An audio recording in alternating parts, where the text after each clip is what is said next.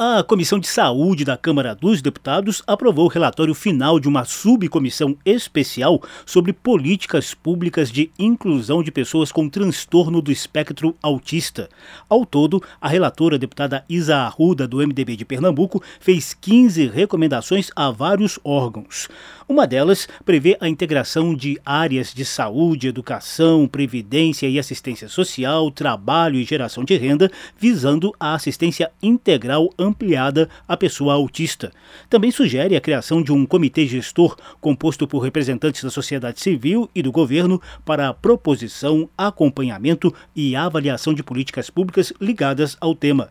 A presidente da subcomissão, deputada doutora Alessandra Haber, do MDB do Pará, destaca outras duas recomendações. A primeira é melhorar a estrutura, a eficiência do Estado para que se possa oferecer um acompanhamento adequado, um acompanhamento digno às pessoas com autismo e para isso precisamos de mais investimentos. E a segunda é que precisamos difundir cada vez mais informações sobre esse tema para que a gente possa diminuir a desinformação da sociedade nas escolas, dentre os próprios médicos médicos, nas famílias. Quanto mais informação, mais evolução nós teremos. Hoje não há estatísticas oficiais sobre o transtorno do espectro autista no Brasil. Nos Estados Unidos, esses casos atingem em torno de 3% da população. A falta de conhecimento por parte dos profissionais de saúde foi apontada como uma das barreiras para o diagnóstico precoce. Na área de educação, também há grande desconhecimento sobre o plano educacional individualizado, indicado a alunos com necessidades específicas específicas. A subcomissão especial funcionou ao longo do segundo semestre do ano passado, promoveu audiências públicas e um amplo seminário na Câmara, além de visitas a centros de referência no Paraná e em Pernambuco.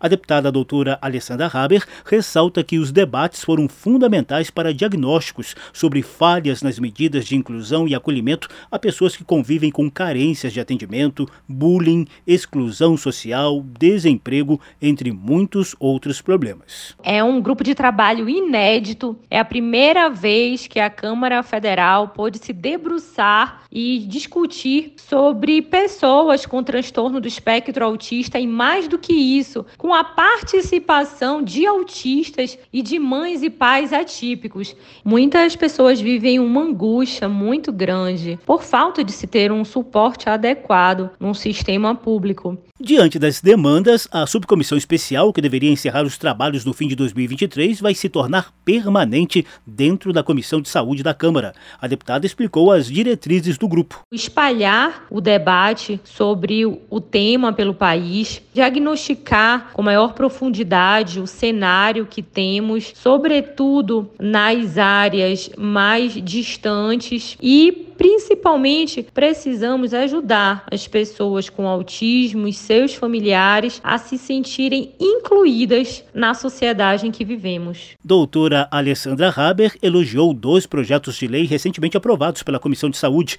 o que torna obrigatória a divulgação de informações sobre autismo nas carteiras de vacinação e a criação da moradia assistida para adultos com autismo e vínculo familiar rompido. Da Rádio Câmara de Brasília, José Carlos Oliveira.